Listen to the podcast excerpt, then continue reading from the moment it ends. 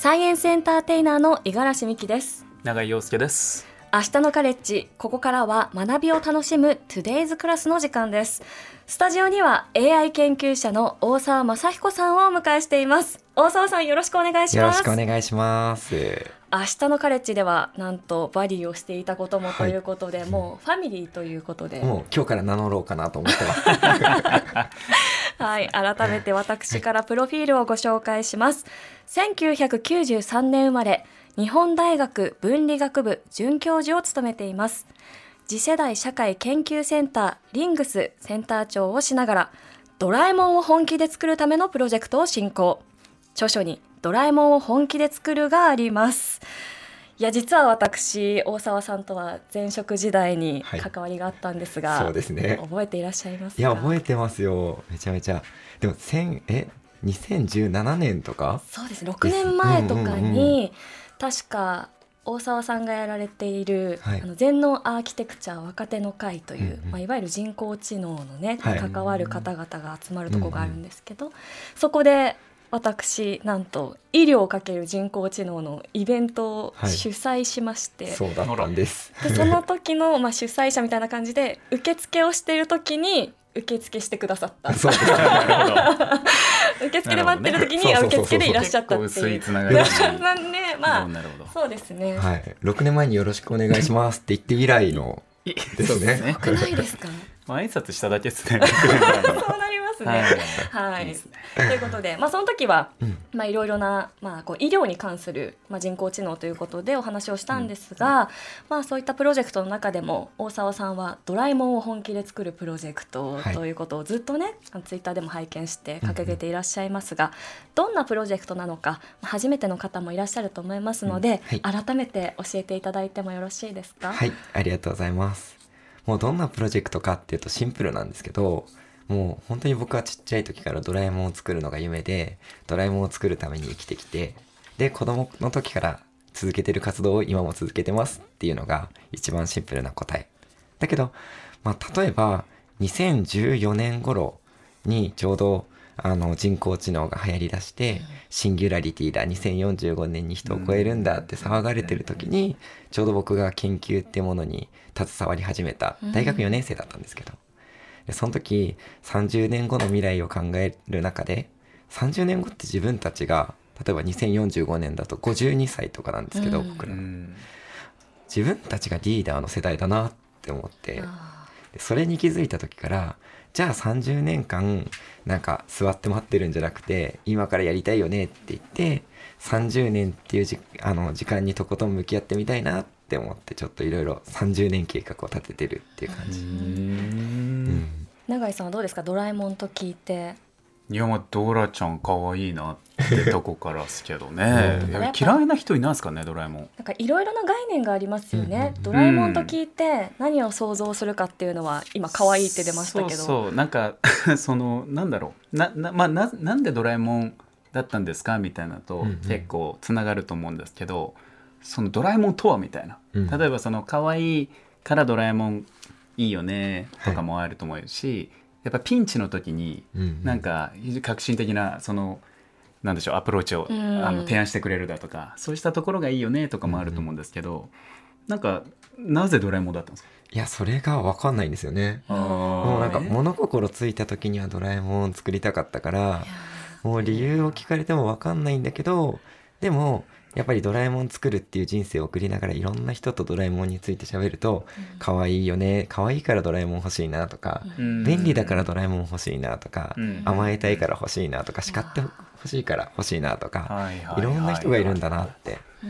でだからドラえもんって何ができたらドラえもんなんだろうって一生懸命追いかけた結果もうなんか何ができたらなんて定義は無理だなって思っちゃったんですよ。なるほどなるほど。でもうみんなが大好きなドラえもんだからこそみんなが認めたら、ドラえもんだぞって認めたら、それがドラえもんの完成なんだなって思って、だから世界中にドラえもんって認めてもらうロボットを作るチャレンジなのかなって思ってます。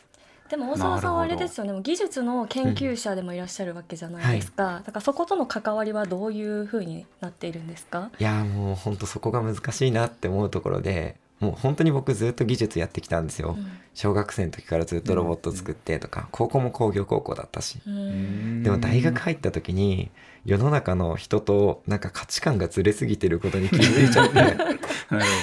人と価値観がずれてる人が作ったドラえもんってドラえもんって認めてもらえないんじゃないかみたいな恐怖になってで僕大学123年生の3年間だけ技術やらない縛りしてで僕は社会とつながるとか普通の大学生になるっていうことを頑張ってみようと思ってそういうチャレンジして。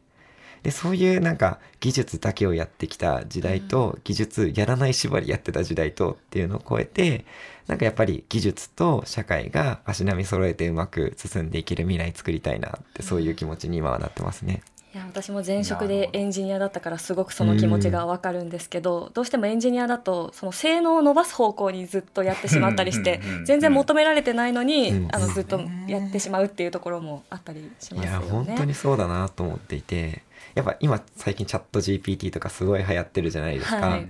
で何ができるのかとかどんな技術なのかって、うん。まあ我々技術者だからうん。一回読めばわかるんですよ。うん。でもこの技術が世の中に広まったことで人た人々はどう思ってるんだろうとか世の中どう変わるんだろうっていくら考えても分かんなくて、どんだけ考えても足りないんですよね。でやっぱそこが圧倒的に分かってない中でやっぱ分かりやすいことだけ追いかけちゃうなとかそういう反省もあったり。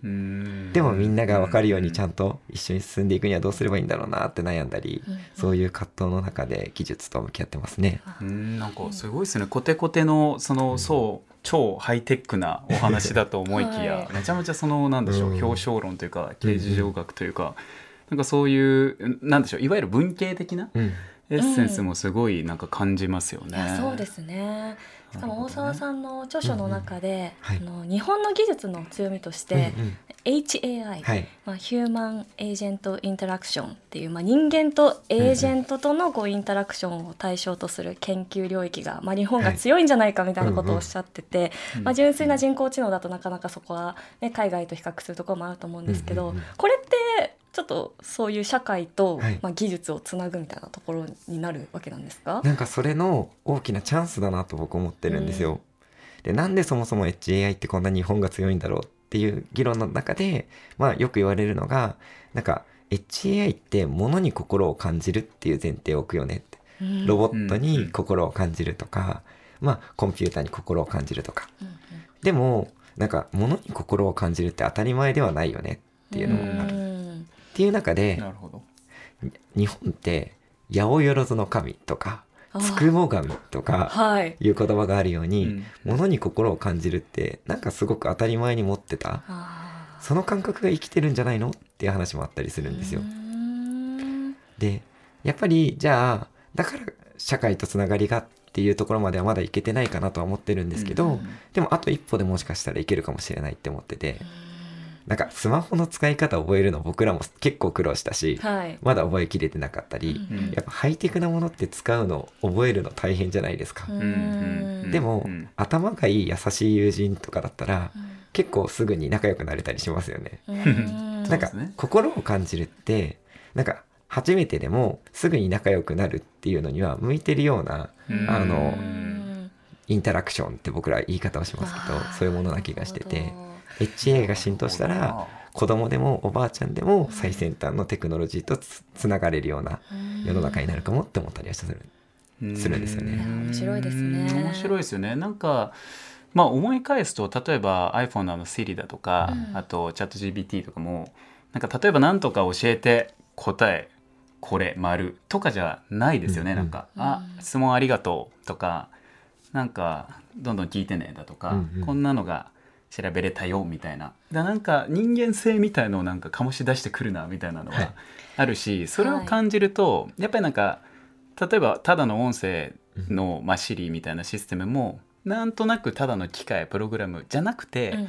なんかシリ姉ちゃんみたいな 感じにもなるし。すごいあの姉ちゃん連発するんですけどね。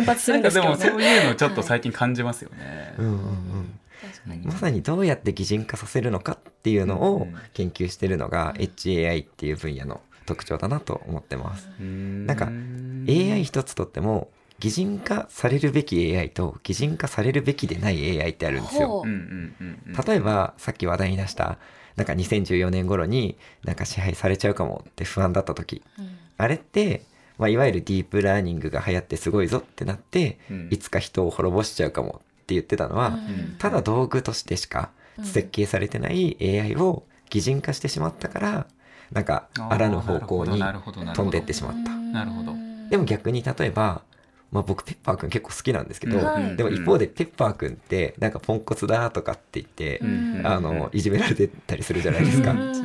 いですよねあれって擬人化されるように設計されてたのに、うん。擬人化してもらえなかったことで起こってるなんかミスマッチだったりもするんですよね。なんか私最近また見返した映画で、うんうん。あのチャッピーってあるじゃないですか、あのギャングにあのだんだんこう教え込まれて、人工知能がギャングっぽくなっていくっていう。で最終的にこう人をね、うん。こうご何かご何ちょっと強奪したりとかはい。ってし始めるんだけど、まあ、最後いろいろ気づいていくっていう映画があって、まあ、なんかそれとかも傍から見てるとすごく愛着が湧くんですけれどもね。でもやっぱ教える情報によってそういう、ねうんうん。倫理の方というかどういう使われ方をしていくかっていうのはやっぱ変わってきますよね。いやまさにそうですね。だから同じあの文章を出力する AI でも擬人化されているか擬人化されていないかっていうのでも印象は結構変わってくるしだからどんな性能を持たせるのかっていうのばっかりが気にされてるけど、はい。じゃあその性能を持った AI が人間にとってどんな存在として受け入れられてるのかってやっぱ社会のリアクションを考えないとその AI の本質っていうのがうん。あの見えてこないかもしれないなと思ったりするんですよね。うん。なんかその擬人化させない AI って話も今あったじゃないですか、うんそれすごい面白い逆に面白いなとも思って、うんうん。まあ例えば私なんてそのカウンターテロリズムだとかその紛争解決のうん。領域が一応専門なんですけど、まあ、よく最近その人権だとか倫理のところとの,、まうんうん。あ、あの議論で起きるのが、うん。そのまあ AI だとかそのハイテクノロジーを使ってそのやはり管理システムを引いたりだとか、はいそのまあ、行動を全部監視カメラで確認して何かそのおかしい予兆がある人をピピピピとピックアップして、うんうんうんああだこうだっていうのがすごくもうできちゃうので、うんうん。あとは今も空爆全部ドローンですから、はい。まあ、そういうところのなんでしょうハイテクノロジーの領域における人権っていうのは誰がどう考えていくのかみたいなうん。とかがあったりしてなんかそういうバックグラウンドがあるからこそなんか例えばそこで使われてるようなハイテクノロジーが逆になんか擬人化されてたら、うん。なんかゆるキャラっぽいなんかはいはい。コンシェルジュみたいなのがポンって出てきてうん「打ちます」みたいな。いや。とかではねえよなみたいなちょっと思うって ですね。ただ逆に擬人化させるべきでない AI とかってうん。どういうものなんですかね、そうですね。まあ単純に、まあ、まず目的っていうところはあるのかなと思っていて、うんうんうん。この機能をあの実現するためだけのものだよっていうものであれば、まあ、わざわざ擬人化させなくてもいいかなっていうのはあるのかもしれない。うん。でも実はあのここの機能になんか人のぬくもりを感じさせたいよねとかそういううん。欲求が出てきた時に擬人化っていうのが選択肢として出てくるかもしれないですね。なんか例えばあの電気がつく自動で電気がつく玄関とかって当たり前に僕ら今あるじゃないですか。はい。うん。であれは別に擬人化されてないと思いますけど、うん。あれをもし擬人化したとしたら「おかえり」って言ってくれて電気つけてくれて 癒されるなみたいあなー。そういうメリットはあるかもしれないなとか。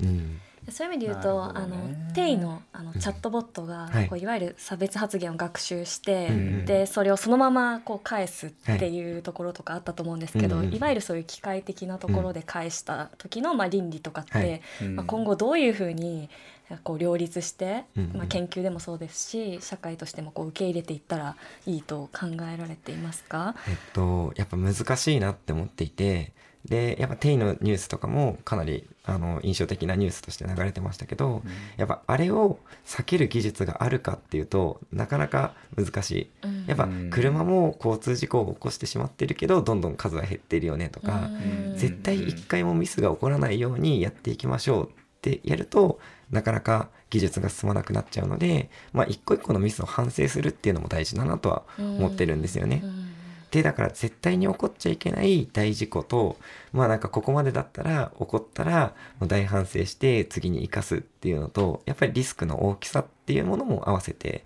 見ていくっていうのが大事かなと思いますね。永井さんはチャット GPT でなんかこう質問したりとかするんですか？こう海外にいながらも。いやあんまりしてなくて、まあ、一時期チャット GPT すごいぞとかなった時に、うん。まあ、ちょうどなんか論文ちょこちょこやってた時期だったんでこれはなんか便利だぞと思って、うんなんとか調べてちょうだとか、はい。あの和平合意何でしたっけ？みたいなのってで バーッと出してくれるんですよ。はい。ですこれ来た時代だと思って。一応確認しようかなって確認したら全部嘘で なんだこいつみたいな。で嘘をつくなとか言うと、うん。すいません間違えました。正しいのはこれですって言ってでこれも全部嘘で。うんうん。それがちょっとあってから多分使う側うん。が賢く使わないとダメだよとかよく言いますけど、なんかそこで止まっちゃいましたね。うん。自分はやっぱそうなんですよね。でもやっぱり一方で気をつけなきゃいけないのは、勝手に技術ってレベルが上がっていくじゃないですか。あーだから今はチャット GPT というのは嘘をつけついてしまうものであるっていう烙印をしてうん。使わなくなっちゃう人と、嘘をつくけれどここは嘘つかなくだんだんなってくるから使えるようにって言ってる人で、うん。もしかしたら差がついちゃうかもしれないし使わないかもしれないしいやそうっていう。か結構やっぱそこが技術との向き合い方の中でなんか議論が分かれてるところなんですよ。一方でもう待ってるか全力で走るかどっちかじゃないって言ってる人もいてうん結局だってディープラーニングとか全然勉強してなくたって、はいチャット GPT 出てからチャット GPT だけ勉強した人でも、はいチャット GPT 使いこなせてるわけじゃないですか。うん何か使いこなそうと練習してる間に次の新しい技術が来るんだったら、うんうん待ってるっていうのも戦略かもしれないっていう人もいるし。かも急に来るんですよね人工知能ブームとかって。なんかあのふっとこうしてるとぼーっとしてるとあまたな第何回の人工知能ブームが来ましたみたいな、急に来るから、だから暇を持て余すことが一番の準備かもしれないですね。あこれじゃんって思った時に思いっきり走れるように。なるほどなるほど。なるほどね。ういうね。なかなか難しいですけどね。うん。最近はどうですか？お子さんとかもそういうことでイベントとかやられてると思うんですけれども、そういうお話になったりとかしますか？そうなんですよ。結構子供と話すこと多くて、で、なんか結構何年かにわたって、実はうちの子供がドラえもん作りたいんですけど、みたいな連絡を親御さんからもらうことがあって、うん。で、いつぐらいかな？半年前か1年前かぐらいに、なんかとあるあの家族から、なんかドラえもん作りたい子が他にいるんだったらつながりたいですって言われて、でドラえもん作るのが夢の子たちを集めてドラえもんを本気で作る子供会みたいなのを結成して今毎月ミーティング開いてたり、えー、そうなんですでね。でそしたらその中の一人がはい。もう関西支部を作りますとかって言って、でもまさに昨日なんですけど、はい。もうなんか小学校5年生が日本全国に告知して子供30人以上集めて。5年生？なんか徳島の子なんですけど徳島新聞とかも味方につけて、えで大大講演会みたいな感じで開いて、ち。そうそうそう。本当に打ったんですよ進んでますね。ステークホルダーとのやり取りもやり。そんなことが。すごいですね。そう。でもやっぱその子に言われて嬉しかったのが、やっぱドラえもん作りたいって思ってたけど、うん。大人とかにバカにされて、うん。もうなんか悔しかったんですずっとみたいな。でもなんかドラえもん作ってる大人がいるって分かってうん。勇気が出たしそれでドラえもん作れるって改めて言えるようになりましたって言われてもうほんと泣くほど嬉しくて嗯.私が最近調べた調査によると、んはい。まあ、昨年の18歳の意識調査、まあ、ちょっと小学生からは年齢が上がりますけれども、将来の夢を持っているあと自分の将来が楽しみである、あと多少のリスクが伴っても新しいことにたくさん挑戦したいと答える割合が、まあ、6カ国中日本が全て最下位という、はい。えー結果も出ていてなので、まあ、私も今大学で指導していて思うのが、うんまあ、そもそも夢を持っていないという人も、まあ、いるんじゃないかなと思うんですが、うんうんうんずっと夢を追いかけてますよね。はいそうですね。その原動力は何ですか？いやだから夢だからしょうがないとしか言いようがないっていう。かうん。なんかお腹減ったらご飯食べるし、うん。眠くなったら寝るしみたいな、うん。僕はどっちかっていうとしょうがないなって思ってるんですけど、うん。でもどうしたら夢持てるんだろうって分かんないな答え出ないなって思ってた中でうち3歳の娘がいて、はい、その娘に最近「夢何?」って聞いたら「うん。えロボット作る?」って言われてうん。で「ドラえもん作りたい」って言われてあえじゃあ一緒に作ろうとか言ったらうん大丈夫一人で作るからって言われたんですけど。可愛いですね。でもそしたらだから秋葉原の電気街にあの3歳の娘連れてってロボットキット買ってニッパーの握り方から教えて 今やってるんですけどでもなんか夢持ってる大人とち近くに一緒にいるって結構夢持つきっかけだなと思ってい大事でてすね。うんなんか夢を持たない子供たちがいるってなんかねあの嘆いてる大人っていっぱいいるけど、うん。じゃああなたの夢は何なんですかって聞いてみたくなるっていうか。なんかやっぱ夢持ってキラキラしてる人の周りにいると夢持つって楽しいなって思えるんじゃないかなとう思って。んなんか夢ってやそう。なんか持ってる持ってないだったら持っといた方がいいよみたいななりがちだけど、うん。まあもう分かんなかったらだって持ちようがないですからね、うん。だからなんか前提として大事なのはあくまで何だってできるんだみたいな、うんうんアイアンマンだって作れるだろうしアトムだって作れるだろうし、うん木星だかなんとかにもいけるだろうし、うん。みたいな。まずベースとして何でもできるんだと。でその上でもし夢を持ったならば叶えちまえと、うんっていうぐらいななんかノリでいたいですよね、うん常々。まさにそう。なんか今の若い人たちって別に夢とかやりたいことが本当にないかっていうとそうでもないこともあるなと思ってて、うん。そうそうそう。なんか夢っていうのは自分がやりたくて周りの人が認めてくれてできそうでお金になってそれ検定が良くてみたいな。そういう条件が無意識についちゃってる気がしてうん。もうだからやりたいことないんですっていう学生に「え帰ってサム油やりたくない?」って聞くと「やりたいです」えやりたいことあったじゃん」なるんですけど。だからそれが仕事になるかとかちょっと現実的なことを考えると夢と言っていいのかといそう。うところになるんですかね。か夢って言っちゃいけない気がしちゃってるだけな人もいるんじゃないかなと思ったりもしますけどね。あとなんか夢っぽさって多分求められてますよね、うんなんか夢は何ってこ特に子供なんて聞かれがちじゃないですか、うん。って時にやっぱりなんか何とかになりたいとか、うん。何かを変えたいみたいなはい。大きいことになりがちな気してて、うんうんでも帰ってはなんかいっつも早く帰ってスマブラやって寝るみたいな、うん。ちっちゃい夢だっていいはずで、うんなんかそういうものもなんか夢としてみんなで語り合えたらいいですよね。そうそうそう。なんか。やりたいって言ったことをやれたりいいねって言ってもらう経験の積み重ねで大きな夢を語れるようになると思っていてだからちっちゃいやりたいこともいいじゃんって言ってもらうのって大事だなって思いますうね。んまさに本当そうですよね。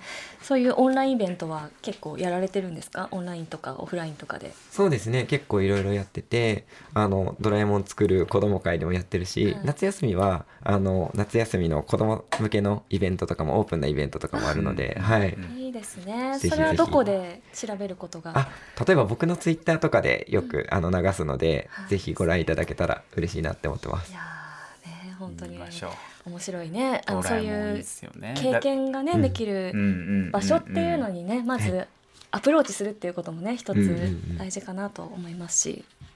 いやなんでしょうね。だからいろんなドラえもんみんなで考えてほしいですよね、うんうん。それこそ戦場で活躍するドラえもんとか人命救いますとかもそれはだからどうなんですか？その戦場にいらっしゃる。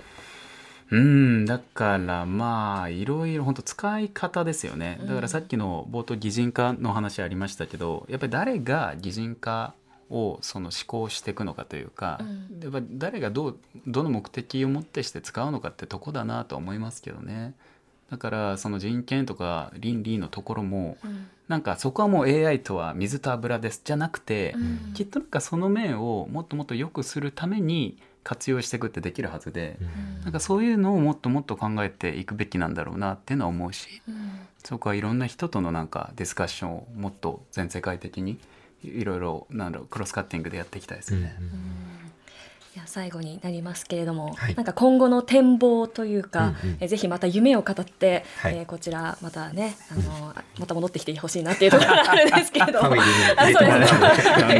はい。はい。